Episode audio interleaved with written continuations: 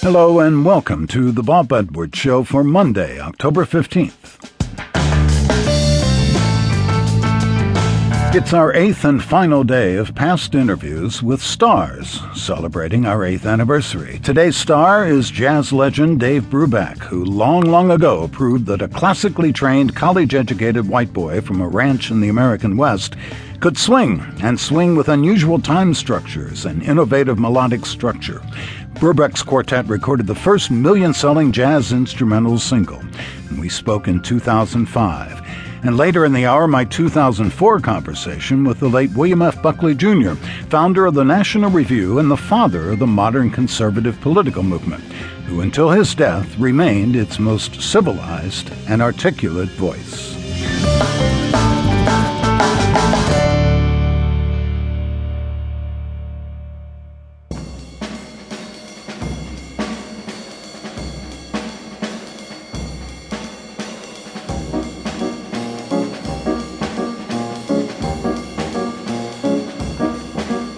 In the world of jazz, few composers can claim a song as easily recognizable as this.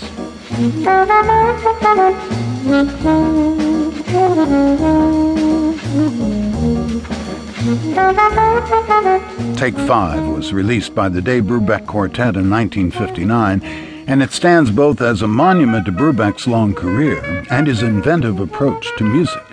When we spoke in 2005, Brubeck was shaking off the effects of a trip to England, one which lent his name to the album London Flat, London Sharp.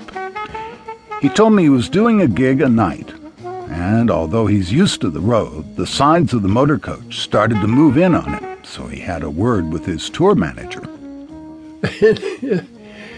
After the first week, I said, you know, this, these jumps are pretty long, sometimes seven hours, and then get off the bus and play and get back on.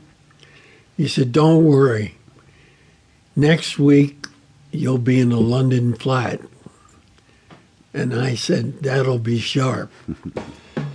and so we.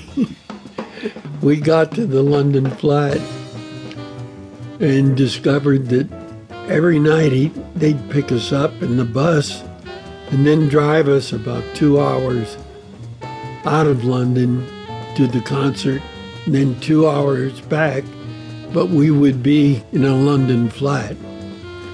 So, just as kind of a put on and a celebration of what was going on, I wrote this tune, London Flat, London Sharp.